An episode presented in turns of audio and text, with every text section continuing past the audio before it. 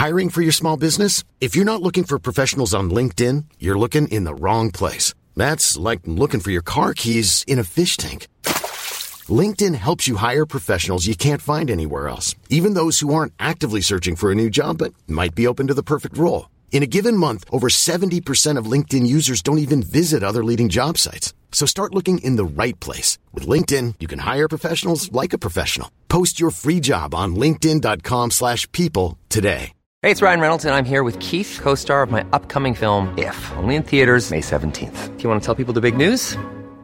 All right, I'll do it. Sign up now and you'll get unlimited for $15 a month in six months of Paramount Plus Essential Plan on us. Mintmobile.com slash switch. Upfront payment of $45 equivalent to $15 per month. Unlimited over 40 gigabytes per month. Face lower speeds. Videos at 480p. Active Mint customers by 531.24 get six months of Paramount Plus Essential Plan. Auto renews after six months. Offer ends May 31st, 2024. Separate Paramount Plus registration required. Terms and conditions apply if rated PG.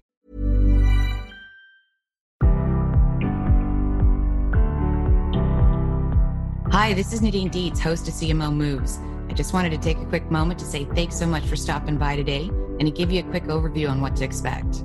CMO Moves is all about game changing leaders, their incredible journeys, the moves that they've made, and most importantly, their personal stories of how they got to be the leaders of some of the world's most exciting brands. I hope you'll enjoy their stories as much as I do and take away a few tips and some inspiration for your day. Enjoy the show. Hello, and welcome to CMO Moves. Today, I'm talking with Jeff Jones, who is the president and chief executive officer of H&R Block. Welcome, Jeff. Thank you for joining me. Nadine, how are you? I'm great, thanks. And I'm so excited you could join me today.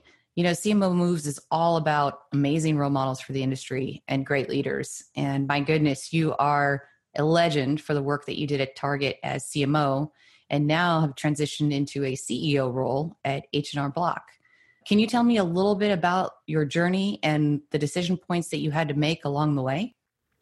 Well, it's a long journey, so I'll try not to, you know, to give you all the way from from birth in West Virginia and where I got started. But I'm thrilled to be here. I think is the is the starting point. I mean, I I joined H&R Block in October. I was officially announced in August of last year, and I was really lucky to have a few different options of what I wanted to do next. And it was really funny because when I when I was first called about H&R Block, it kind of caught me off guard to be honest. It, it's not an industry that I have.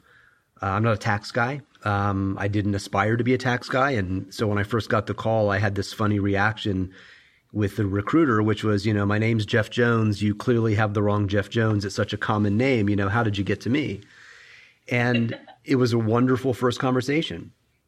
And really, from the beginning, I just had a sense that there was opportunity here.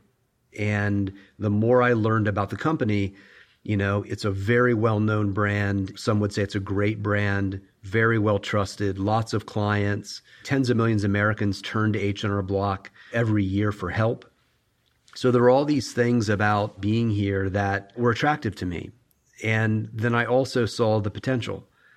And without having begun, I just recognized that for all of its strengths, there was still opportunity to improve its relevance, to be better operators, to modernize our capabilities. And so for me, that's what attracted me to this role. And so I've been here now for several months and, you know, we can talk more about what I've been up to, but being here actually became quite an easy decision. But if you rewind a little further in history, I spent just a little under seven months at Uber. And prior to that, uh, I was at Target. And, you know, we won't go too far back in history, but each of those experiences really helped prepare me to be where I am today. I was very, very lucky at Target. I was the third chief marketing officer in the history of the company. I followed a legendary CMO named Michael Francis, and I joined a company that fundamentally believed that marketing really mattered you're one of the top three or four people in the company that really drives growth in the future. And so I certainly was given a wonderful opportunity. And when I look back on it, I think I made the most of the time I was there. It's a place where marketing is about being a business leader.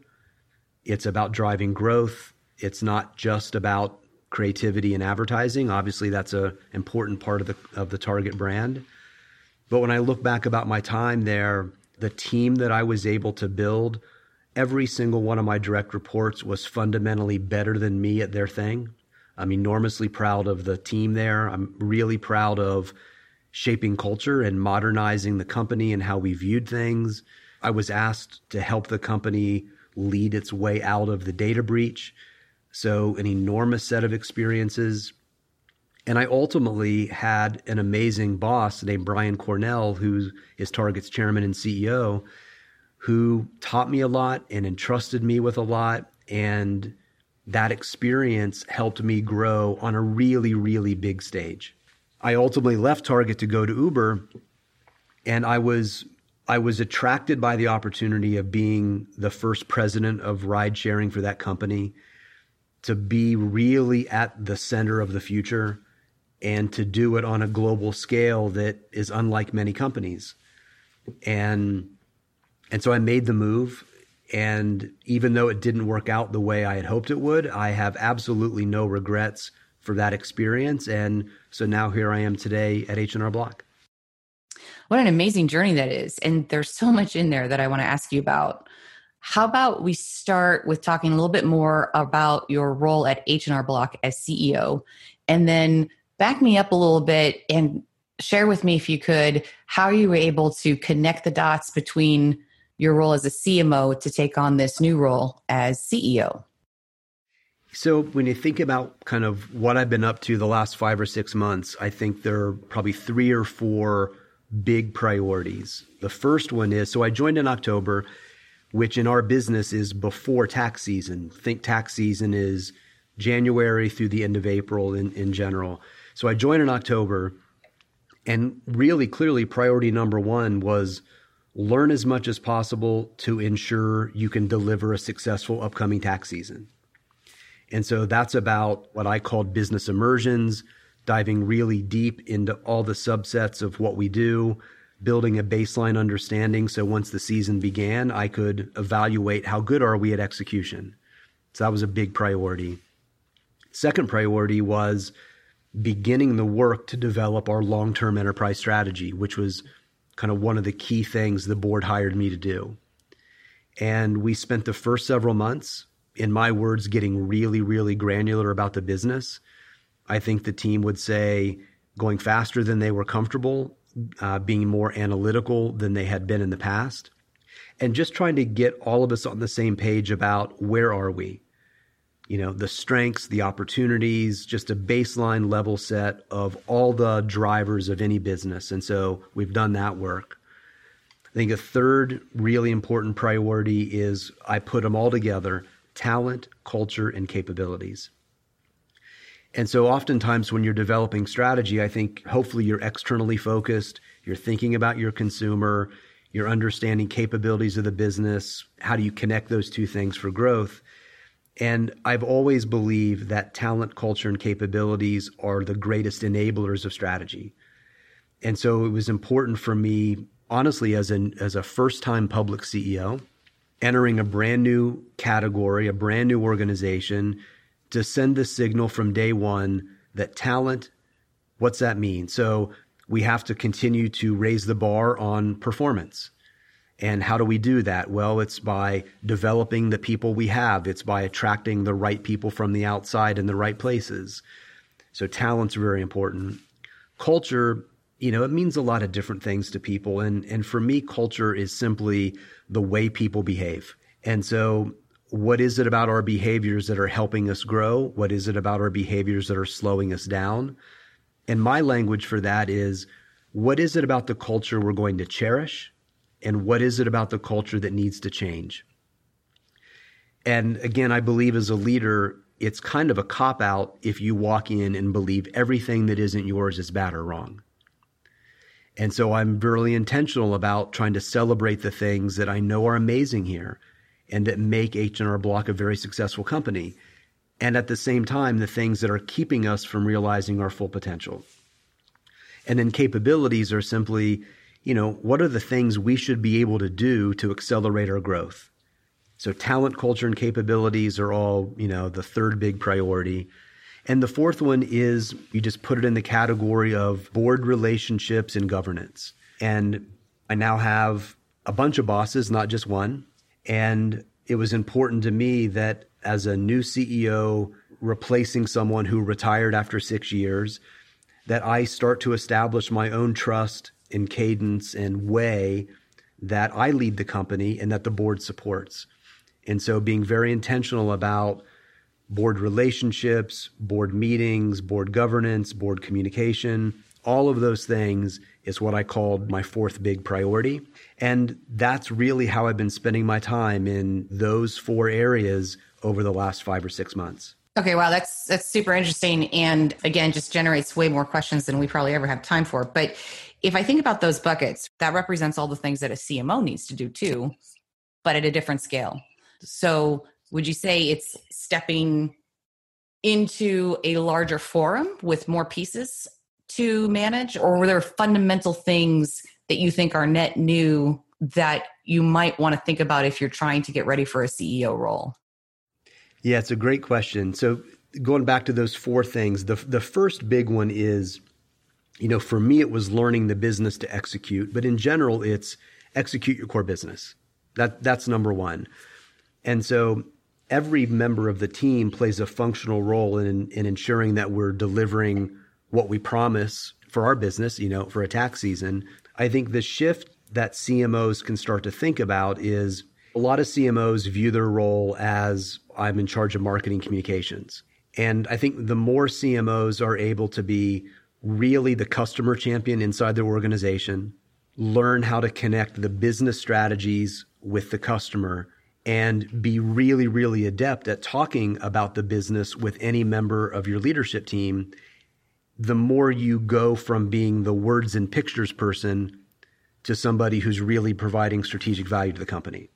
In the second big bucket, enterprise strategy, that's something that I, in my role as CEO, have to drive for the company, ensure that we're being objective, thinking big enough, worrying about execution, all those things. As a CMO, I think when you're invited to have that seat at the table, the biggest role that you can play is being the voice of the customer.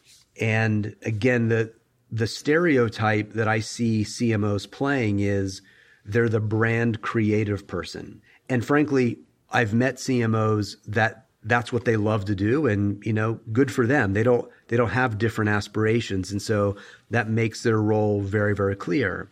But for those CMOs that have aspirations to run a business or run a division i think you increasingly have to see your job as more than the brand creative person. You have to be a business problem solver. You have to think about growth. You have to understand how your company makes money. You have to understand your customer needs and opportunities. All of those things start to round out your language and your capabilities as a CMO. And then talent, culture, and capabilities, that third bucket, I put all three of those things in the third bucket. Every member of any leadership team has to play a role in all three of those areas. As a CEO, what I'm trying to signal to the company is those are important at the enterprise level. And instill a belief in the team that we can't achieve our strategy, we can't achieve our outcomes if we don't put talent, culture, and capabilities at the middle of everything we do. That fourth bucket of board, again, on, on some leadership teams, CMOs have board roles. They attend board meetings, they present at board meetings. The unique role as a CEO is obviously I'm not the chairman of the company, I have an independent chair, but when that board meeting starts, people turn to me. And so, with my chairman shaping the agenda, driving the right con- kind of conversation, that's probably the most unique shift in being a CEO, at least versus being a CMO at Target. So, all four buckets are exceptionally important. And thanks so much for laying them out as clearly as you did. You know, I have been so fortunate on this podcast that I get to talk to a lot of CMOs who are very active across all four of those areas.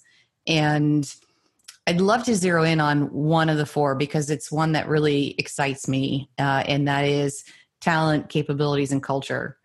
You know, I believe after everything I've been part of in the last few years that if a CMO is not fully immersed in all three of those things, then it's going to be very challenging for them to ensure that the brand grows in the way that they intend it to grow. Um, talent, culture, and capabilities, whether it's uh, soft skills or hard skills or team dynamics, are all critical for ensuring that the brand is growing on the inside and being represented in the right way to the outside. So, how would you think about the fact that a CMO maybe doesn't own it today, but how are they not responsible for it in some way, shape, or form? Yeah, I just I, I think that those three topics, talent, culture, and capabilities, are all too big to have one person who's in charge of them. And I I just have a belief that when a team is operating at its best, so a leadership team, every member of the leadership team believes all three are important, is aligned to what each of them mean, what we're trying to accomplish, and then their respective roles ensures first that their teams are meeting all the expectations. Yeah, absolutely agreed. And when you think about now in your role as CEO, do you think it is easier now for you to bring all these functions together, things like marketing and HR, which sometimes in the past may have been considered disparate, but really need to join forces, especially around aligning communications on the internal side and also externally?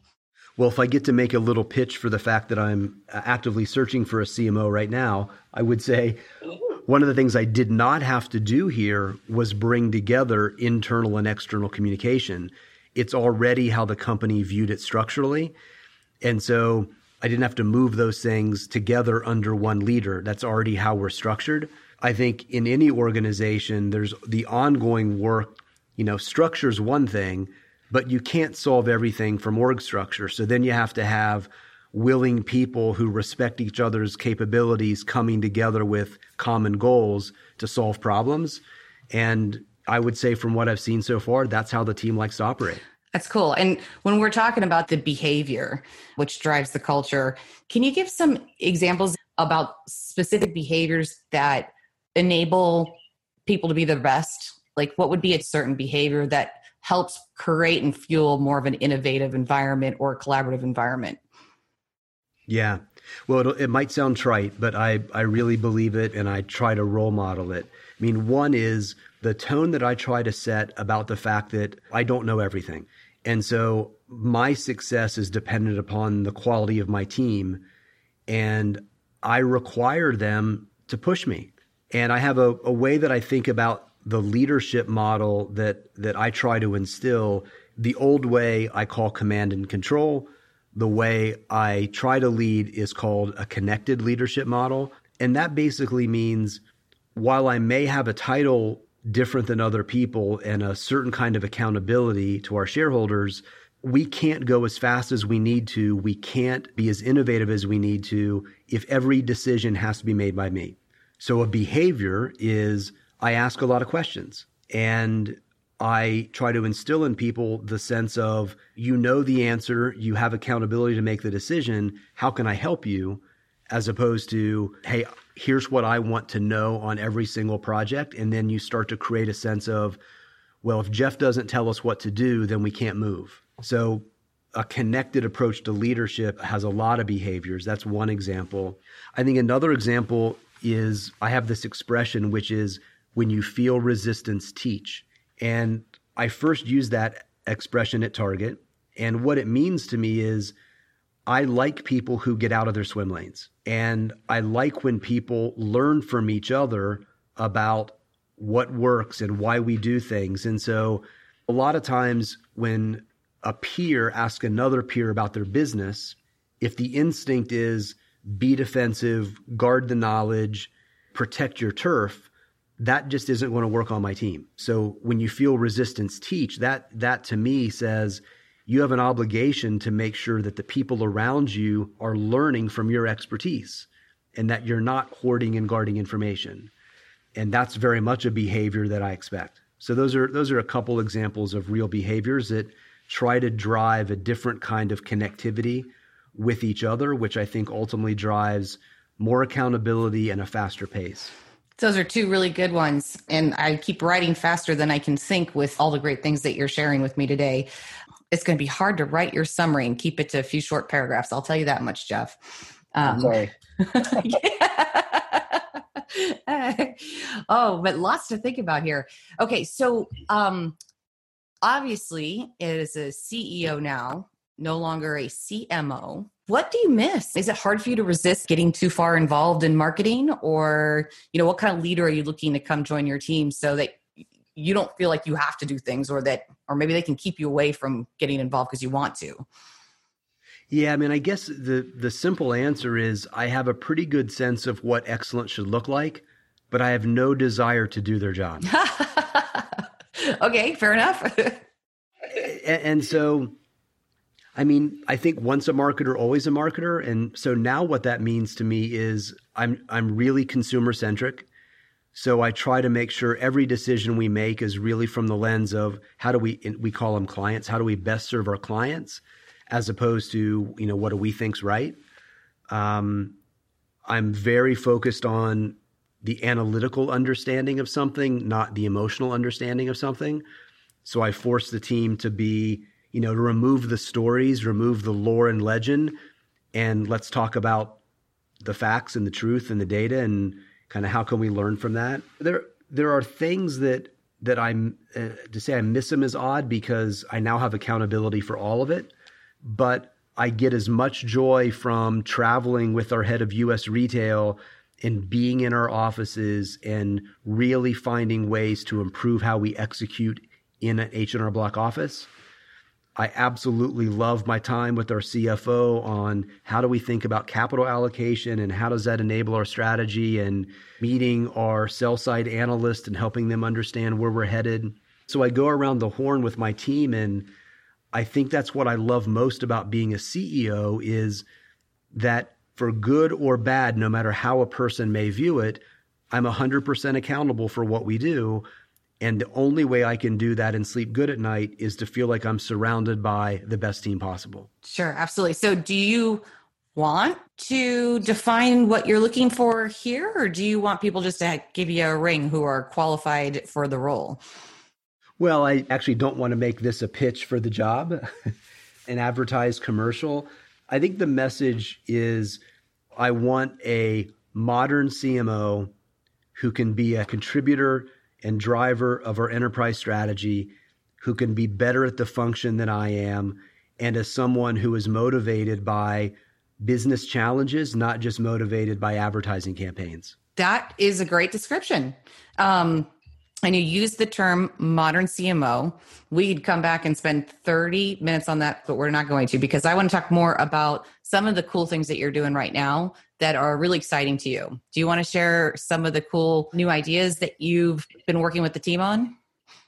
Well, I can tell you some things that we're doing right now that I'm I'm really excited about. First of all, we had a really strong start to the tax season. So we had our Q3 earnings call not too long ago.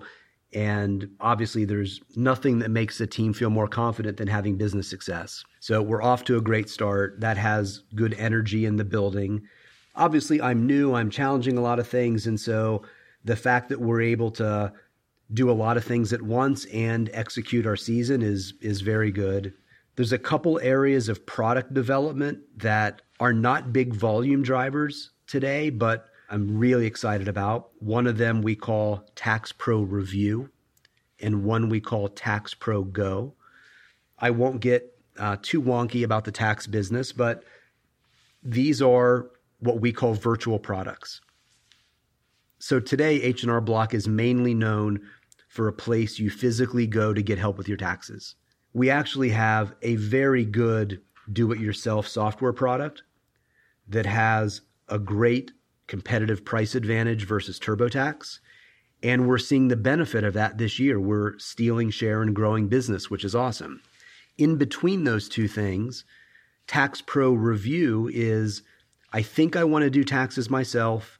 I start online, I get stuck, I need help. I can get help from a tax pro without it being kind of they do my taxes for me. The other side of that is I don't want to do my taxes myself. I want someone to completely do everything for me. But for some reason, I either don't want to come sit down at an office for an hour or I don't have time to do that.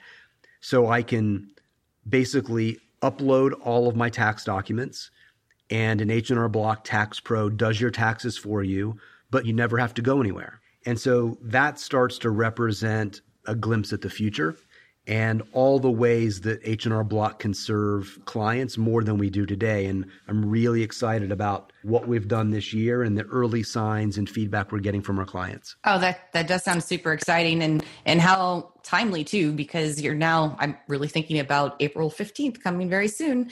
I got to get on it. Well, and keep in mind, you know, for a lot of people who might be listening to this podcast, they think about their taxes as an April event.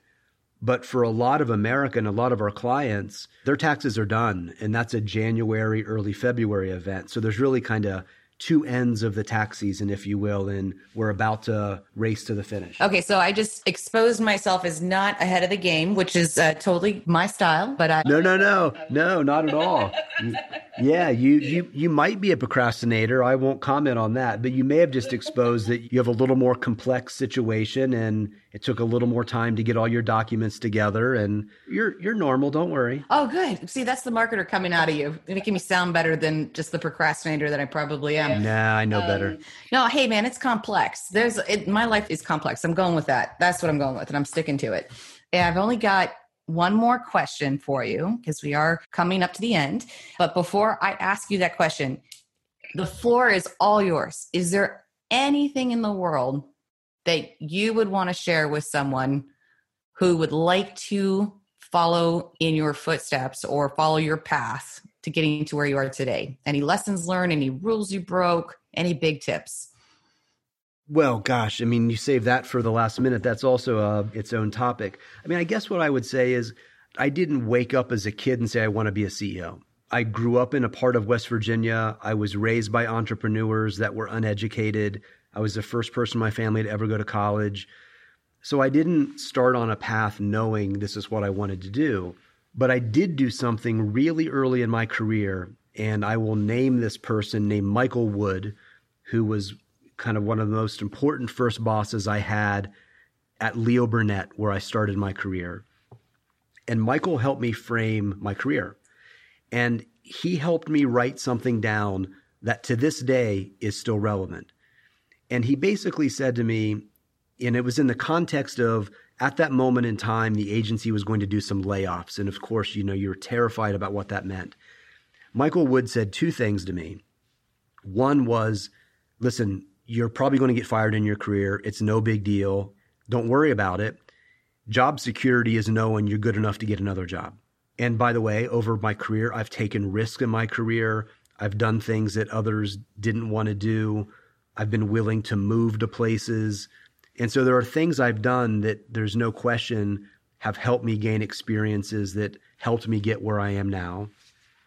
But the other thing that I did with Michael was lay out kind of a map of my 20s, 30s, 40s, 50s, 60s, and 70s.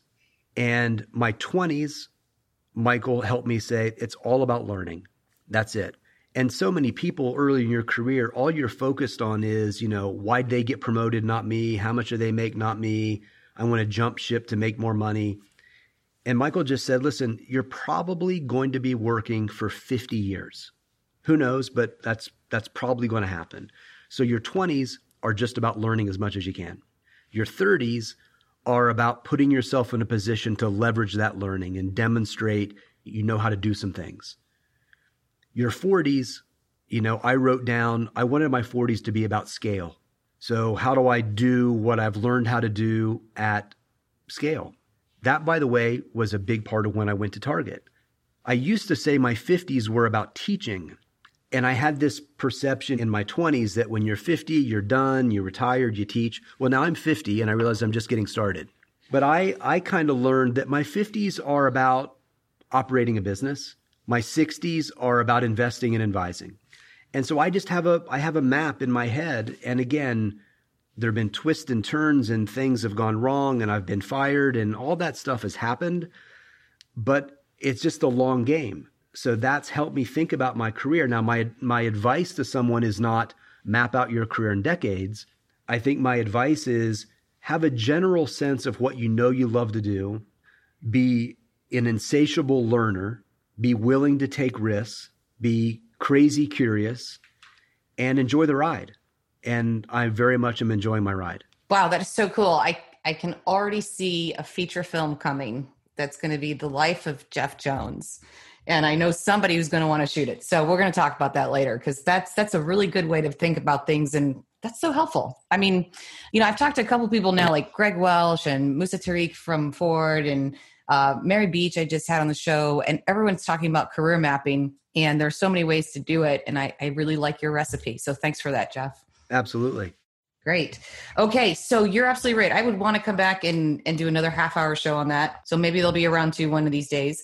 But my last question for you if you were not a CEO or a CMO or doing anything that you're doing today, what would you do? Very easy answer. It'd be one of two things my absolute two passions. Uh, I would be scrambling to make the PGA Tour, or I would be a fashion photographer. So would you show up at the PGA Tour in some really cool new uh, funky fashion? No, no, I want to be the photographer, not the person in the fashion. Well, yes, I know, but you might be inspired, right? You know, you got to pull it all together. Oh, that would so, be that would be a bad look. I'm I'm pretty sure. but th- those are my okay. two, those are my two passions. It's you know, if it's not work or family, uh, those are the two things I love to do, and I fantasize someday about having my own gallery show and letting that side of my brain loose again. Okay, so I can totally understand that you probably play a lot of golf, but help me understand a little bit more on this fashion photography. I mean, do you have an active collection of photographs that you've taken and what what kinds of things inspire you? Yeah, so I if I go all the way back to high school, I was a really avid photographer. And again, not to go into all the details about it, but when I went to college, I went to college, the first person in my family to go to college, didn't really know what I wanted to do, but I had this crazy passion for photography. And I had someone at the University of Dayton, kind of the first month of college, ask me a few questions. And ultimately, what I learned was I had this business orientation because I grew up with entrepreneur parents. I had this crazy curiosity about why things happened and why people do what they do. And that could have led me down a path in psychology. And then I had this, this talent and passion for photography. Those three things together, the creativity, the curiosity, and the business orientation are why I pursued advertising in my early part of my career and then ultimately marketing and, and now what I'm doing today. So that's that's where the passion for photography comes from. Wow, that's really neat. Okay, I could do a half an hour show on that as well. But unfortunately, we are out of time. And Jeff, I thank you so much for joining me today to share all your excellent advice for anyone who is either an aspiring CMO, an aspiring CEO, or just wants to be a great leader. So thank you. My pleasure. Great to talk to you. Great to talk to you too. Bye-bye. Bye. Hey there, are you ready to elevate your personal brand or company? Meet Viral Growth, your one stop shop for video content and audience building. Imagine growing your brand organically on social media without the hassle of editing videos for hours. With Viral Growth, it's a breeze. They handle the brainstorming, scripting, and editing while you simply just hit record. And don't worry about your niche, they cater to everyone, from business and marketing to health and wellness. Are you ready to make waves in the social media realm? Visit viralgrowth.io and use code ADWEEK, that's A D W E E K, all lowercase, and get 10% off your plan. Mom deserves the best, and there's no better place to shop for Mother's Day than Whole Foods Market. They're your destination for unbeatable savings, from premium gifts to show-stopping flowers and irresistible desserts. Start by saving 33% with Prime on all body care and candles. Then get a 15-stem bunch of tulips for just $9.99 each with Prime. Round out Mom's menu with festive rosé, irresistible berry chantilly cake, and more special treats. Come celebrate Mother's Day at Whole Foods Market